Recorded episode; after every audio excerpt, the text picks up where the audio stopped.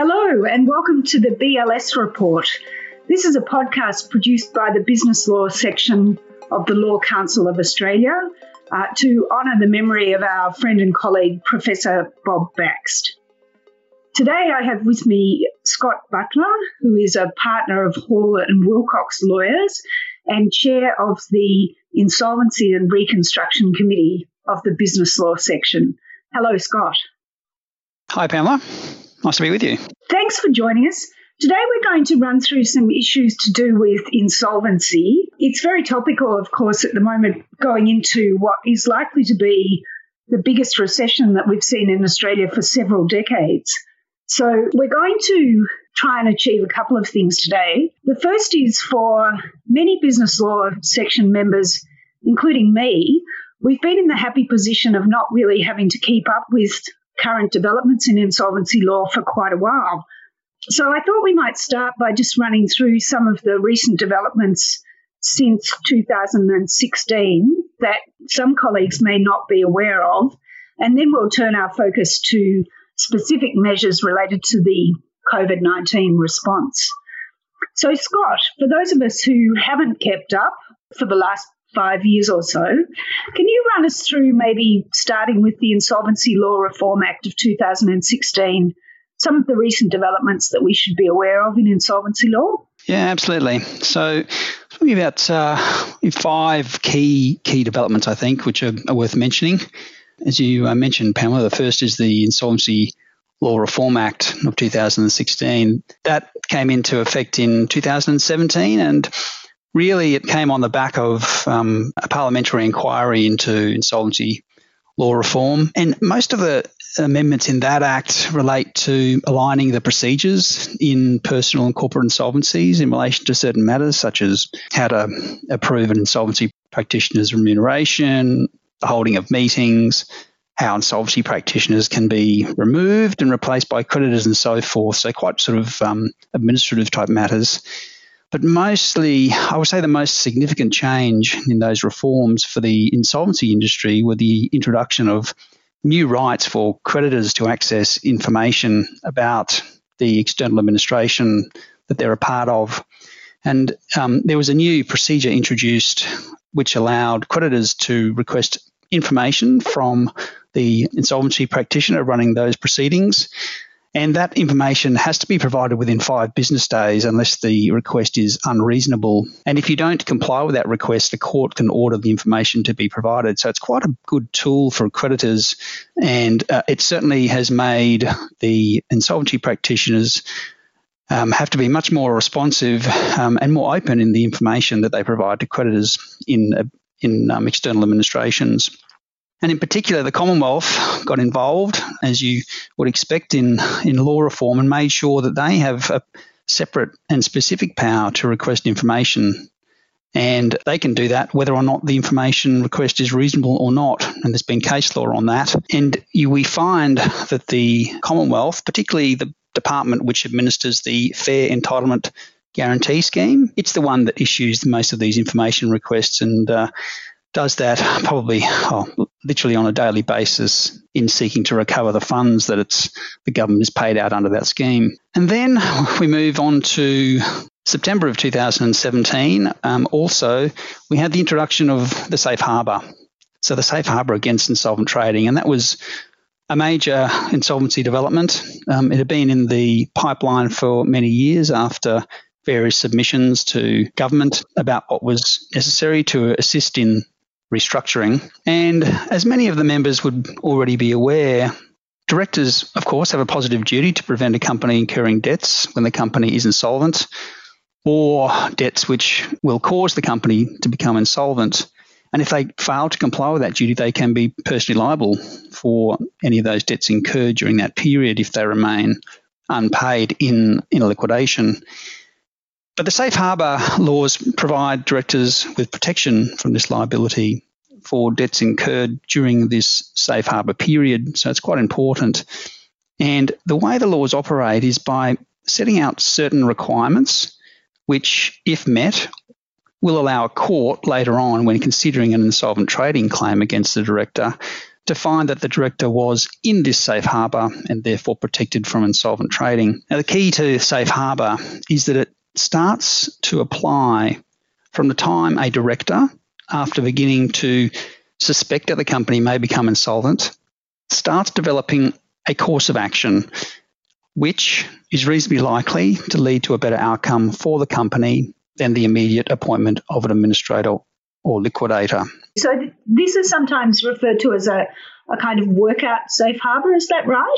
It is a workout safe harbour in that I think people get a bit confused in that they think that going into safe harbour is something potentially like, you know, going into a Chapter 11, you, you file something and, and you're inside it. The reality is that it's steps that the directors take whilst they're implementing a restructure or a turnaround to give them protection against debts incurred during that turnaround. If later on the turnaround, for some reason, unfortunately fails and they find themselves being sued or pursued by a liquidator for insolvent trading. Yeah, so do you have to tell somebody that you're in that process, or is it just a matter of being able later on to point to steps that you took to commence the or to enter that safe harbour period? You don't need to tell anybody. So it's it's exactly as you've said. It's it's just pointing later on and showing the liquidator, hopefully first, to convince the liquidator that there's no point in pursuing you for insolvent trading because you took the steps to be in the safe harbour. Or, um, if the worst comes to the worst, showing that to a court when a judge is considering whether or not you're liable for insolvent trading. And so, I mean, one of the questions we get around safe harbour is if you're a listed entity, do you need to disclose that um, to the ASX?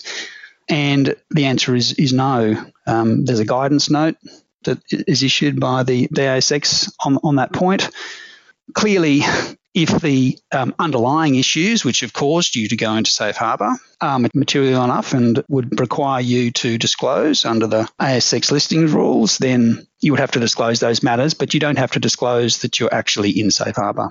Now, it's been close to three years since the um, safe harbour came into effect, and I think there, there has been a general increase um, over time from directors seeking to take advantage of the safe harbour laws. Um, the longer the laws have been in place, and I, I expect safe harbour is going to be one of those things that many directors, uh, or many more directors, are going to uh, potentially um, seek to take advantage of in relation to the aftermath of COVID nineteen. I think one of the discussions that I've had with insolvency practitioners is that many people may not be aware how often this is used because it is something that, if it's successful, directors don't necessarily want to make public. Uh, but are you seeing an increase in your practice of people asking about this or looking at the sorts of steps that they need to take that they can point to later to show that they were doing what was required to bring them within the safe harbour? Absolutely. And in particular, we're seeing an increase, interestingly, for the lawyers in this process, we're seeing an increase in the use of lawyers as the um, advisors in relation to safe harbour. So, one of the things that a court looks at in determining whether or not your course of action that you are adopting is reasonably likely to lead to a better outcome for the company than just putting the company into administration or liquidation is whether you've taken advice from what's referred to as an appropriately qualified advisor or appropriately qualified entity. And you would think traditionally or you, that the appropriately qualified uh, entity would be um, a liquidator or you know a qualified insolvency practitioner.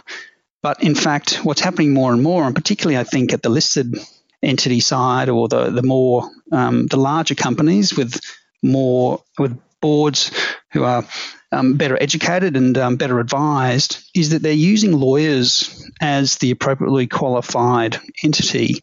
They're doing that for a couple of reasons. They're doing it firstly because there's a view that the advice that's given uh, will be able to be cloaked by legal professional privilege, and that is true in certain circumstances, certainly if it complies with the usual requirements for being able to claim privilege in relation to legal advice. So, the Safe Harbour reform in 2017 will probably come into its own, sadly, over the next year or so. There are a couple of other reforms that we should mention as well, Scott ipso facto. What was that? So the ipso facto changes came into effect on the 1st of July 2018. They're, they're um, a change to the law which prevents parties from exercising certain contractual rights, usually that right being a right to terminate a contract, simply because the counterparty is subject to an insolvency event. And they're commonly referred to as ipso facto clauses. And these restrictions apply in voluntary administration, um, in most receiverships, and in relation to ins- insolvent schemes of arrangement. So, a busy um, time for insolvency practitioners. And then we've had a couple of change, further changes this year, separate from the COVID. Um, one is the Phoenixing Act that commenced, I think, in February of this year. That's right. So in February, and this has been the culmination, I think, of at least five years of uh, work within the insolvency industry to try and do something about the very serious problem that the industry has faced from unregulated and untrustworthy pre insolvency advisors. So you have these um, pre insolvency advisors who effectively prey on ill informed, vulnerable directors of financially distressed companies by promising to solve their insolvency issues for them. And they do that usually by suggesting that they should strip their company of assets, transfer those assets to a related company, and then liquidate the company with the intention to avoid paying the liabilities of the old company and continuing to operate um, a nice profitable business through the, the new related company. And that's that's known as illegal phoenixing. In July 2018, um, PwC did a, a report which estimated that legal phoenixing cost the economy somewhere between 2.85 billion and 5.13 billion dollars in 2015 2016 financial year. So we, are talking about you know, a lot of money. And those changes that came to effect in February. And what they what they did that the key the key change is to introduce this concept into the Corporations Act of creditor defeating dispositions. That's effectively where a company disposes of some sort of property for an amount less than the market value, and that sale prevents or delays property being available for distribution if the company is eventually wound up. So now liquidators have the ability to set aside these creditor defeating dispositions, as it can also, um, if it considers that there has been one, may issue a specific notice to any person or company requiring them to transfer back an asset which has been disposed or to pay compensation in relation to the amount effectively of the benefit received from receiving that property. And interestingly, one of the um, amendments brought in with that legislation was to extend the safe harbour laws. So the safe harbour laws, up until that point, only related to protecting directors against potential insolvent trading. But what they do now is also they protect directors if you are in a safe harbour from any potential personal liability associated with a disposition which otherwise would be a creditor defeating disposition as long as that disposition is entered into during the safe harbour and is in connection with that course of conduct that you're engaged in in safe harbour. Gosh, that really puts the burden on the advisor, doesn't it, to make sure that they clearly have a really central role in making sure that this safe harbour is not being misused. Absolutely, they, they do. I mean, the, the, the benefits of safe harbour are manifold. There is the protection from insolvent trading, the protection from creditor defeating dispositions.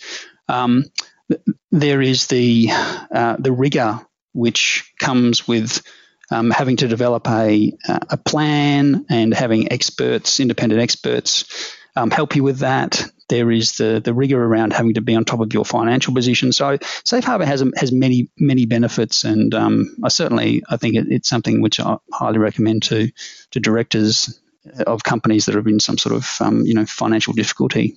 Yes, and keeping the appropriate records is going to be really important, I imagine. The other thing that came in with the new Phoenixing law was director identification numbers. They've just started, I think. Is that right, Scott? That's right. So they the the act which brought these new director identification numbers, or DINs as we call them, um, received royal assent on the 22nd of June, so not too long ago. And that was another, as you say, it was a, an important piece of the anti illegal phoenixing puzzle. What was happening was that these dodgy, what we call them dodgy, and it's a sort of in industry term now, for these um, pre-insolvency advisors, um, you know, the, un, the unregulated and effectively unqualified, they'd been setting up companies with fictitious directors or um, indeed going out and getting homeless people to become directors by paying them some sort of small cash amount before the illegal Phoenix activity was undertaken. So a director would come to them and say, I'm in some trouble. They'd say, don't worry. Um, you know, what we'll do, we'll either set up this new company with a fictitious director and or in relation to your company we'll we'll swap you out as a director and put put in a homeless person and then we'll undertake this potential illegal activity but don't worry you're not you won't be a director of the company when that happens um, and therefore you won't have any personal liability for it. So the, the DIN regime is, is going to be able to clamp down on,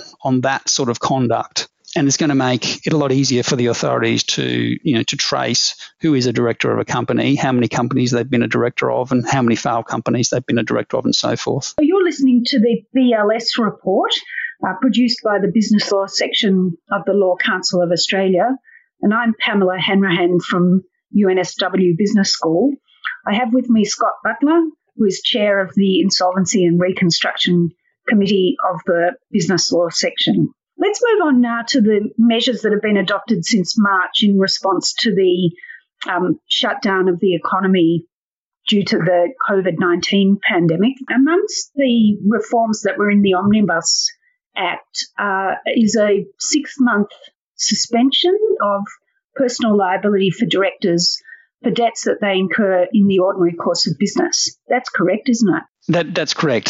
So that six month moratorium commenced on the 25th of March 2020, and it, it applies in relation to personal liability um, for insolvent trading for debts incurred in the ordinary course of business.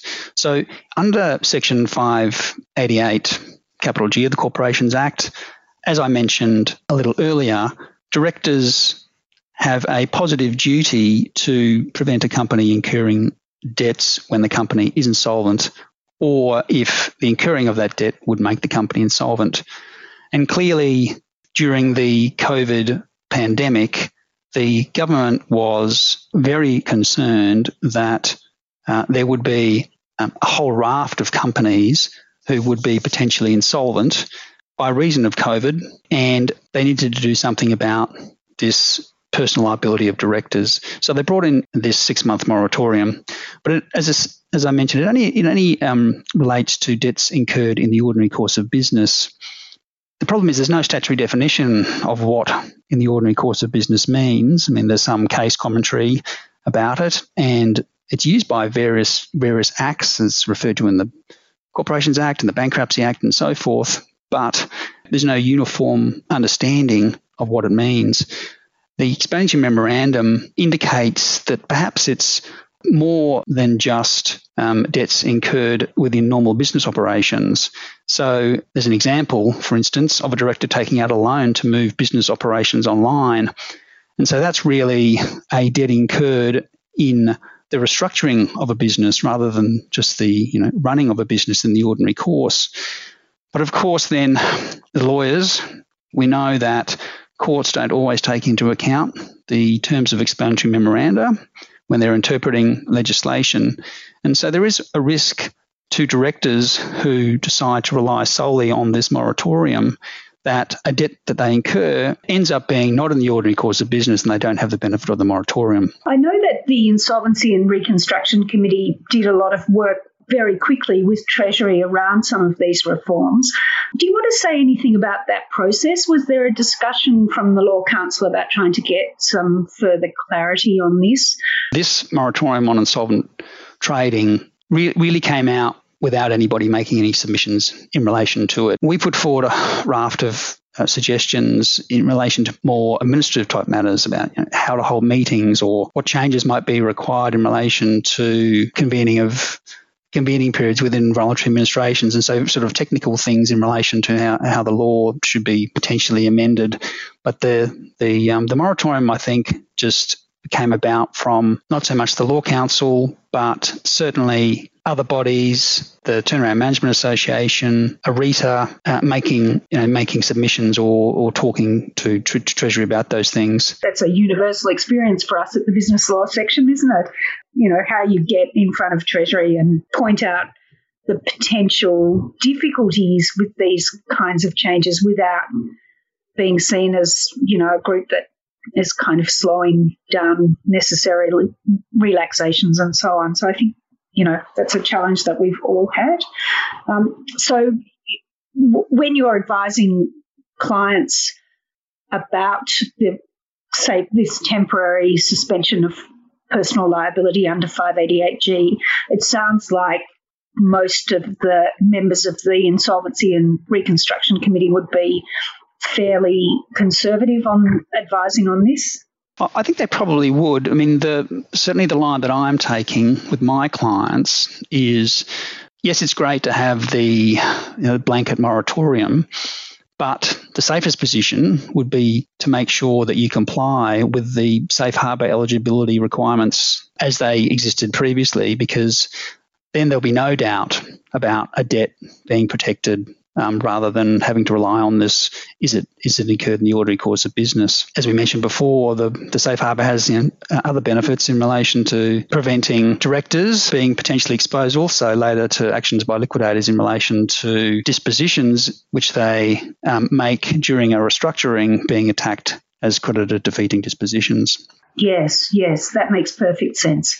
Um, there were also some changes in that omnibus bill around statutory demands and bankruptcy notices. Is that right? Absolutely. So, the other key changes, uh, as you just mentioned, were in relation to two things in relation to bankruptcy notices and statutory demands. Firstly, the limits in relation to the so the statutory monetary limits in relation to each were increased. So they both went up to twenty thousand dollars so previously it was $5,000. Um, you needed a judgment debt of $5,000 to issue a bankruptcy notice, and a statutory demand was a $2,000 debt. They went up to $20,000. And the time for compliance with a statutory demand or a bankruptcy notice were extended from 21 days to, to six months. And that applies to any of any bankruptcy notice or statutory demand served up until the 25th of September 2020 which really means, from a practical perspective, you're very unlikely to bother serving a statutory demand or serving a bankruptcy notice during that period because it just you have to wait six months.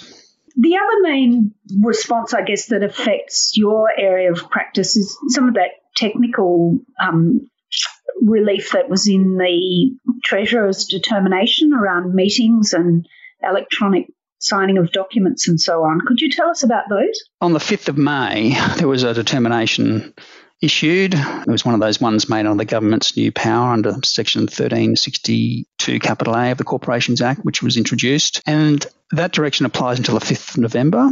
And it uh, does two things. It allows the electronic signing of documents by companies as long as you comply with you know, certain um, requirements within the determination. But it also allows companies to have entirely virtual meetings and to issue electronic notices of meetings. And of course, that's very relevant to any of the, the members who practice in the in the corporate area in relation to members of uh, meetings of members. But it's also relevant to meetings of creditors in insolvencies.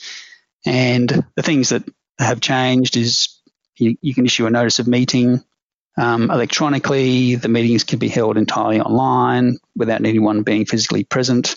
You can have proxies being appointed for virtual meetings. But if you get if you do hold a meeting virtually, then there's a couple of things you need to, to do. Votes have to be taken at the meeting on a poll and not a show of hands. And then all the individuals who attend the meeting have to be given an opportunity to speak and ask questions. So it's pretty pretty simple sort of stuff, but it's certainly important to enable meetings of creditors in insolvency proceedings to continue during COVID um, isolation. We've been thinking about these issues from the corporate law side as well. Yeah, I mean, that, that's right. And so we've just talked about this moratorium on insolvent trading, um, but directors, of course, still have other duties that they owe to the company. Um, how do those directors' duties in, in the Corporations Act under Section 180 and 181 how do they apply when the company is in this sort of zone of insolvency? Yeah, it's interesting, Scott. We've been seeing amongst the director community a lot of anxiety, particularly around um, Section 181 of the Corporations Act, which is the duty on corporate officers to act in good faith in the best interests of the company as a whole. And I think in recent years, there's been a lot of discussion about whether the company's interests are wholly to be equated with the interests of its shareholders, or whether um, when directors are making decisions about what's in the best interest of the company, they need to consider the viewpoint of other stakeholders as well. And, you know, at the beginning of the economic shutdown, the Prime Minister was talking a lot about the sort of Team Australia moment and people needing to keep going and uh, look after their employees and their customers and suppliers and landlords and all of those things that we do care about in business. And I think amongst the director community, it was kind of, there was a bit of a sense of, well, you know, are we expected to manage through the crisis to protect the interests of all of the different stakeholders in the business? Or should we be focusing really on, you know, what's going to be best over the longer term for the owners of the business, traditionally thought of as, as shareholders? So I think for corporate lawyers in particular, we've been talking a lot about the idea that when directors are considering where the company's interests lie in a solvent company, it's usually the case that you, you know, what's good for the general body of shareholders over the medium term is going to be good for the company.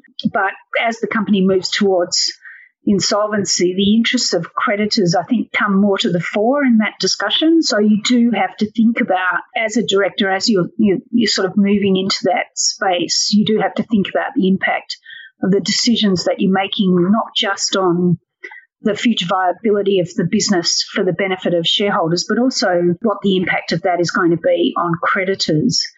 And one thing that we're going to have to think about increasingly over the next 12 months is I hesitate to say it because it sounds a bit flippant, but how to fail well. Not all businesses are going to survive, and not all businesses are going to survive in their current form. We know that. Um, I was a young lawyer at Arthur Robinson and Hedderwicks in Victoria in the early 1990s, and I know what it's like to go through recession, and we know that not everybody's going to come through and come out the other side. So it's a big responsibility for directors to think not only about how to keep going, but the right point at which um, not to continue, and not just because of the threat of insolvent trading liability and the threat for directors of trustee companies under 197 of the Corporations Act. Uh, and, of course, directors' personal liability for various forms of unpaid tax. But it's not always just a question about personal liability. I think it's also about saying, you know, we, we do have to make some difficult decisions at this time, and it might be better for the shareholders and the creditors not to continue with the business. And that can be a really difficult decision to make. No, I absolutely agree absolutely agree. And one of the issues I think we face at the moment is with the stimulus, the ongoing stimulus. We, there's a number, a lot of companies that probably, well, were struggling pre-COVID and are just now on a lifeline, stimulus lifeline, but they really shouldn't be in business and they should be restructured or, or closed down. And, and perhaps that will happen when the stimulus finishes. What's keeping the Insolvency and Reconstruction Committee members awake at night? What's worrying you the most?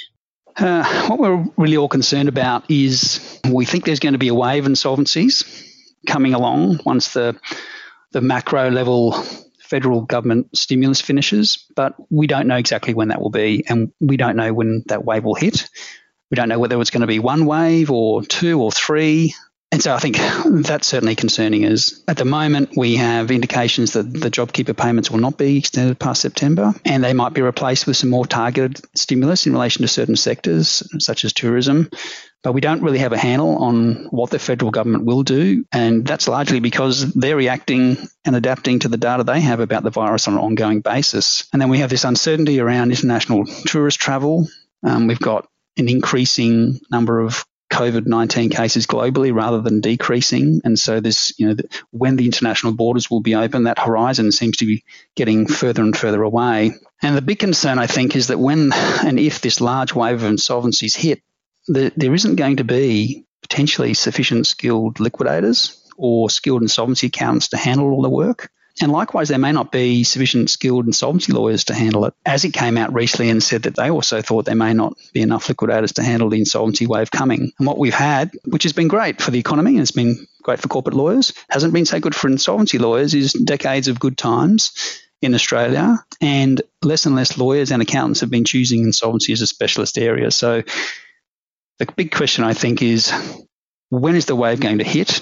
And then how are we going to handle the work when it when it gets here? Yes, a good problem for Hall and Wilcox, perhaps, but less so for us. Certainly, you know, as a as a articled clerk, um, at, in the early 1990s in Victoria, you know, we saw exactly that. So there was a significant need to upskill young lawyers in particular, and I worked on some extraordinary transactions at that time, including the reconstruction of the Three Sisters. That will age me, but DJ's Tooths and um, a couple of the big uh, failure and so on. So it's it's not something that any of us wanted to see again. But I suspect you're right. I think we will have to, as a profession, be quite nimble and be there to make sure that we're able to assist our clients in what will be really unusual circumstances. So I'm so grateful to you, Scott, for sharing your expertise with the BLS report and with all of our um, section members. I know people will be very grateful uh, for that. Um, so thank you again. I know, my pleasure. And thanks, everyone.